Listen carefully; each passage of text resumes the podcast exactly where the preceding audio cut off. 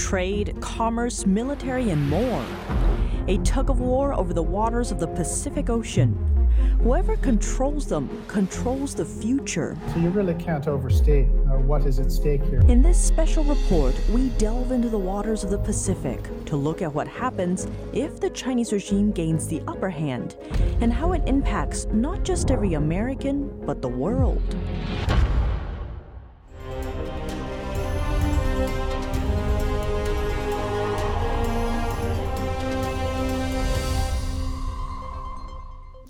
Welcome to China in Focus. I'm Tiffany Meyer. The preeminent Pacific power. That's the title the United States is used to holding. But now it could all be lost. We would find ourselves actually defending America uh, from Hawaii. And if you play that out a little more, you're actually defending America from a lot closer to the, to the U.S. West Coast. That's Grant Newsham, retired Marine colonel and director of One Korea Network. He notes that it took many bloody battles in World War II to cement that title. Just As hard as that is to believe, uh, particularly for somebody who's sort of growing up after World War II, uh, but we've had the upper hand where really Asia, the Pacific has been ours. Uh, we would finally uh, face an enemy, uh, face a situation where we would be on the defensive and from much closer uh, to American territory. And this would have a way of playing out in other parts of the world as well. But control of these waters doesn't just have strategic implications. Alex Gray, Senior Fellow at the American Foreign Policy Council, points out. If we've learned anything from the post COVID supply chain uh, disruptions, it's just how critical U.S economic and commercial traffic from Asia to the West Coast and, and from the West Coast distributed throughout the United States really is. Um, we continue to be reliant in so many ways on trade and commerce coming from not just China, but from Southeast Asia and from India. And so much of that is going to traverse through the Pacific and end up in West Coast ports. Gray adds a big part of that has to do with our current economic model. As long as that is our economic model, as long as we continue to, to have an economy that requires uh, cheap imports to, to fuel our, our consumer uh, our consumer spending habits, that's going to require a navy and a, a, projection forces that can traverse the Pacific, keep the sea lanes open, and allow uh, allow the engine of our economy to, to keep churning. For now, the waters of the Pacific are the engine that drives our economy that gives a lot of power to whoever controls those waters. Gray notes the one that has that power has the ability to to deny access or keep open access uh, is going to play a, a, major role in determining the commercial future of the wider Pacific, and that's what the Chinese uh, partially want. That ties into the Chinese Communist Party or CCP's goals of becoming the global hegemon. Gray notes when it comes to the Chinese regime, they want to be a, a, global power. Anyone who tells you that their ambitions are regional and they're confined to just their near seas, I think is is not keeping up with the reality of, of where we are. Uh, the Chinese are building a fleet and are building uh, a global a global presence uh, with bases and, and access agreements that span the globe from Greece to the Middle East and everywhere in between, uh, the, potentially on the Atlantic now. As for what the CCP's goals mean for the U.S. and allies, we need to understand this is a, a serious challenge to the American commercial and military uh, presence that we've taken for granted, at least since the end of the Cold War, but, but really since 1945. Newsham adds to understand the Chinese regime's current goals, sometimes it's important to take a look at history. Uh, there's a huge political significance to the Chinese inroads into the Pacific Islands, if you think about it, because these have been uh, part of the map that has been historically uh, really America's uh, since World War II. And what does it say uh, if China uh, gets in, competes with us for influence, and ultimately drives us out, and you throw in the military capability that they can put in place there? uh, it certainly looks like they're the country that's on the rise, and the Americans can't get their act together. And it's not just uh, Americans who notice this, but everyone else in the region will notice it, and the world will notice it. That means it's not just America that's at risk, but rather the world. Part of that risk is the shrinking global space as technology and weapons capability expand. And so, if we have a Chinese base or an access agreement in places like uh, one of the Micronesian islands or in a place like Vanuatu or, or, Papua New Guinea or the Solomon Islands. You go down the list of, of places, there's going to be a significant danger to the ability of the United States to, to operate freely and independently uh, in the Indo Pacific. And, and that's a, a military threat and it's an economic threat. The U.S. has been taking steps to shore up defenses. Vice President Kamala Harris recently spoke to Pacific Island leaders via video call.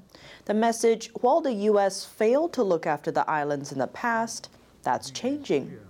The U.S. has opened up two new embassies in Kiribati and Tonga. VP Harris also requested that Congress triple the funds going to the Pacific Islands to the tune of $600 million over the next decade. While experts agree those are good steps forward, they argue there's more that needs to be done to ensure the U.S. doesn't lose the Pacific to adversaries. Newsham says first up is attention.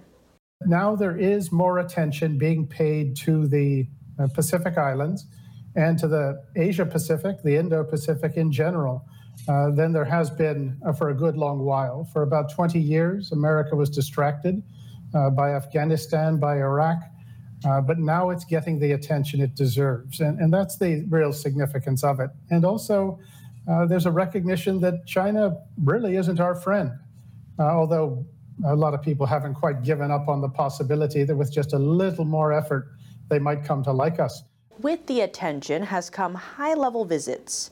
But Gray argues while that's a good first step, there needs to be more. That's not the solution that I get the sense they think it is. That's a, that's a nice way of, of stopping the bleeding. Newsham adds, on top of the attention, there needs to be presence. Put simply, if you look at U.S. strategy and uh, activities in the region, um, if you're not there, you're not interested. And there's been a tendency to think that if we just pitch up with a three or four star admiral or general and he meets the president or the chief of the whatever the military they've got, uh, that, and then they have a nice tea and they go away, that, well, that somehow has solidified our presence. That's not the case. The military does something similar where they're very active in the region, uh, our military, and they go and they put on an exercise, show up somewhere, you know, have a goodwill visit, and then they're gone. That's because when there's a vacuum, it gets filled. If the U.S. isn't the one in the region, then who is? Now, who is there all the time? The local Chinese businessmen, the Chinese shopkeepers, uh, the Chinese diplomats uh, who are there in numbers just about everywhere. And they're very clever, they're oper- they are effective. Uh, so the presence is really what matters. But as to why presence is so important, Newsham adds it's offering alternatives.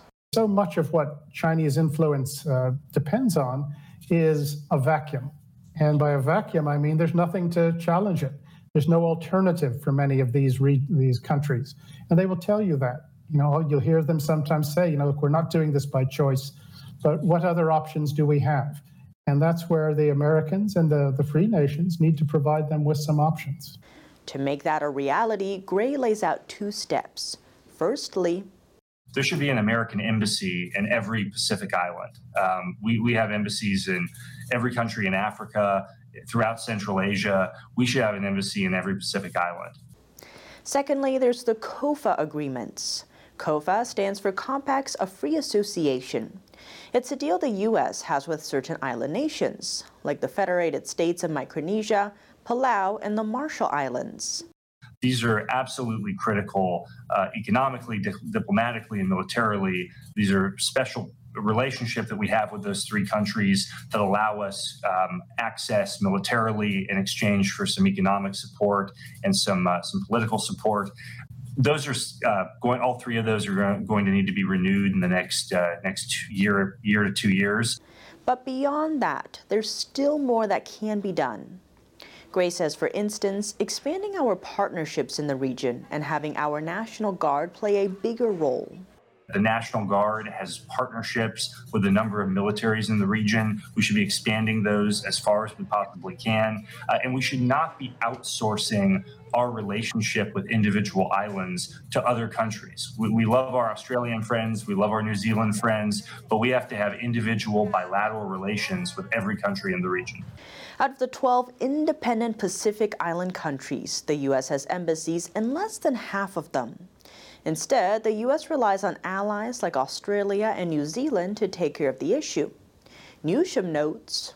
We've got friends as well. We mentioned Taiwan, but the Japanese could be very useful in the region. They already are, uh, but there's more they could do. Uh, the South Koreans, the Indians, be very effective, particularly on the economic front. Uh, the Australians as well. And getting these partners who have an interest in the region, who have a presence, who do things there, put it together in a systematic uh, campaign.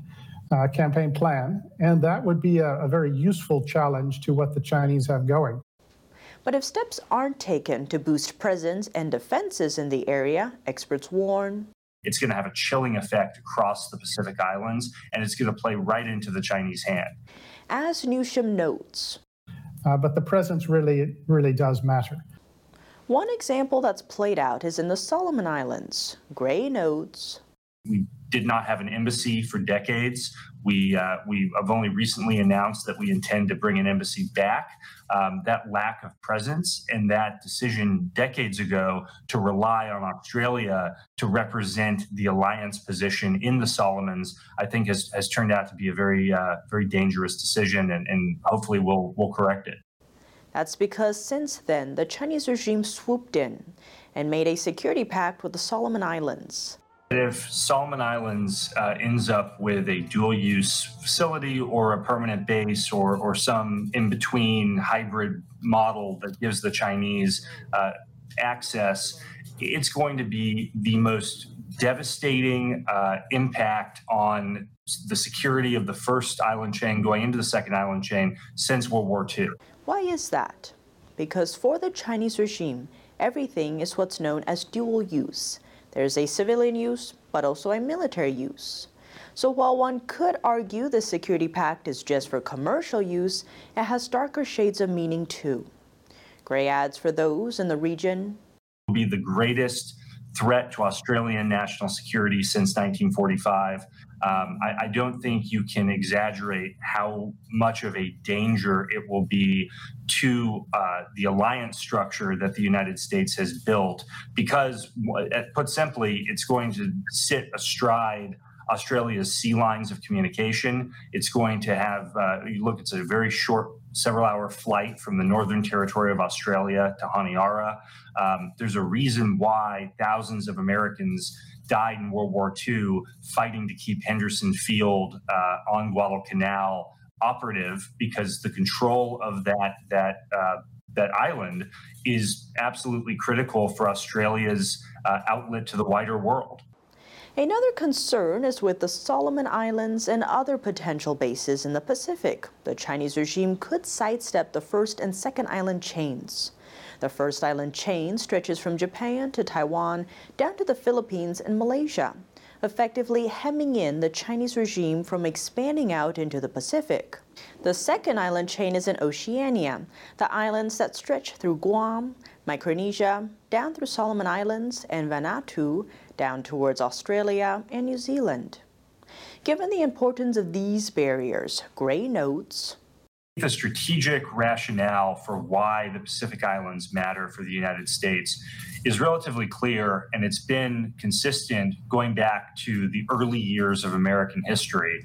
Uh, we fought multiple wars in the Pacific for this reason, and, and it's simple. If you want to get from uh, the West Coast and from Hawaii, whether it's commercial, economic shipping, or it's it's military, you're going to have to tr- transverse the Pacific Islands. You're going to have to go across the Central Pacific and the North Pacific. You're going to have to go through the Micronesian Islands. Um, if you want to get to the Korean Peninsula, if you want to get to Taiwan, if you want to access the markets of Southeast Asia, if you want to resupply U.S. forces in Korea, um, all of that requires unimpeded air and sea access through areas that that are within range uh, today missile range and aircraft range of major Pacific islands.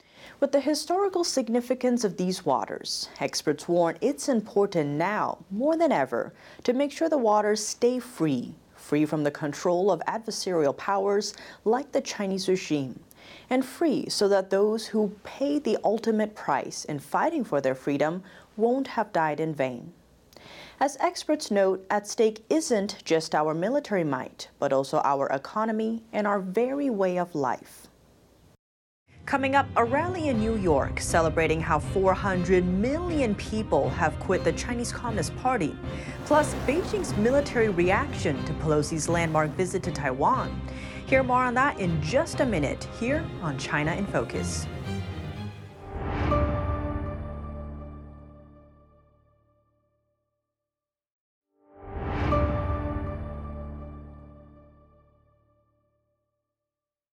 Welcome back to China in Focus. I'm Tiffany Meyer. A new milestone for a grassroots organization that's helping people quit the Chinese Communist Party.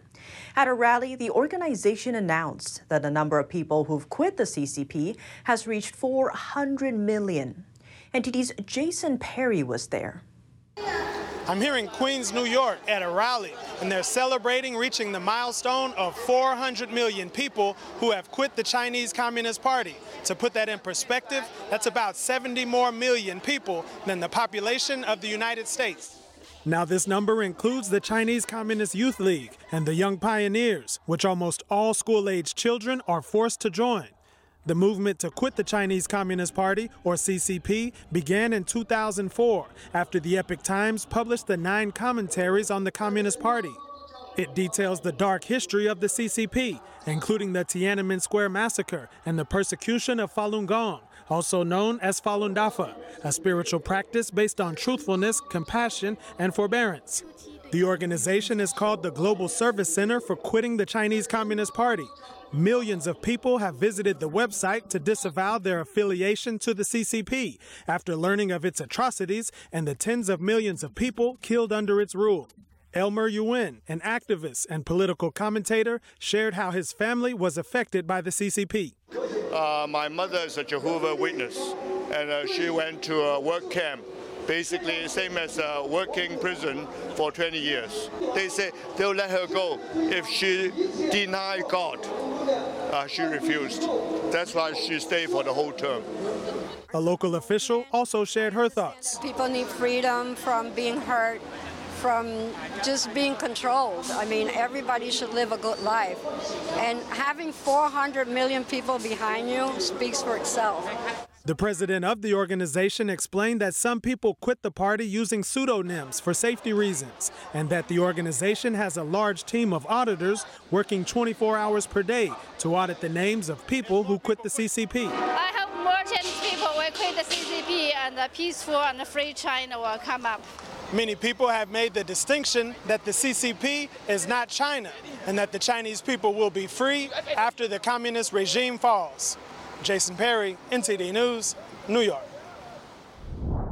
China has fired missiles into waters near Taiwan. It's part of Beijing's retaliation over House Speaker Nancy Pelosi's recent visit to the island. But the Chinese regime has fallen short of pulling off what it threatened. Here's more. China fired multiple missiles toward waters near Taiwan on Thursday in a military drill that some say simulates a blockade of the island. That's a day after a visit to the self ruled islands by a top U.S. official, House Speaker Nancy Pelosi. China's state broadcaster showed footage of multiple rounds fired. The Chinese regime declared that its missiles all precisely hit their targets, though Japan said five landed in its waters. The Chinese military's Eastern Theater Command said in a statement that the entire live fire training mission has been successfully completed and the relevant air and sea area control is now lifted. So far, Beijing has fallen short of pulling off what some pro CCP commentators have threatened. Analysts have said that the drills are also geared towards domestic audiences. At the same time, the White House and State Department are urging the Chinese regime not to turn the situation into a crisis. We knew China was going to uh, behave in this way. Uh, again, it doesn't change our policy.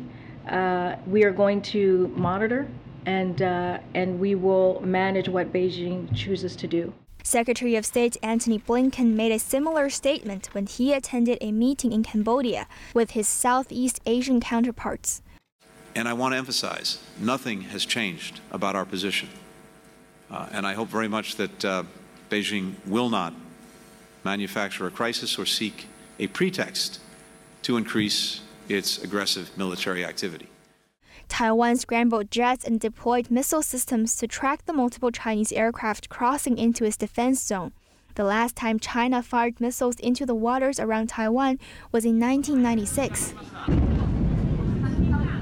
Taiwan officials say the drills violate United Nations rules, invade Taiwan's territory space, and are a direct challenge to the free air and sea navigation. Its defense ministry said on Thursday that the Taiwan military will remain alert and will react appropriately to what it called the enemy situation.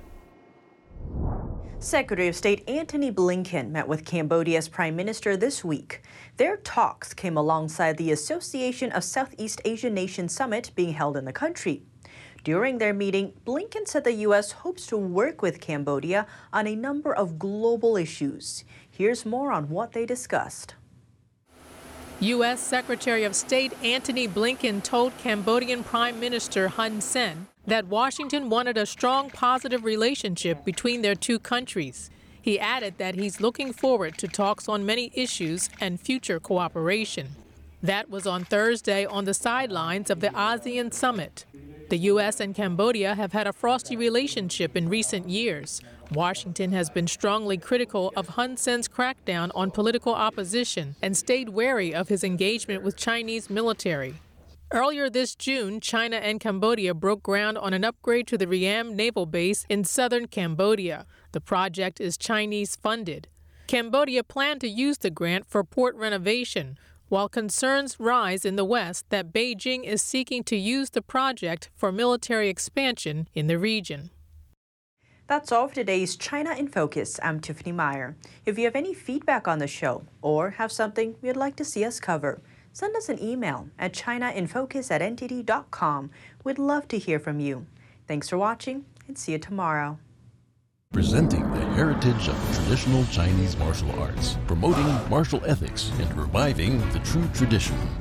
The 2022 NTD International Traditional Chinese Martial Arts Competition preliminaries will be held in New York and Taiwan. On August 28th, the finals will be broadcast live online worldwide. Registration hotline 188 477 9228. For more information, please visit martialarts.ntdtv.com.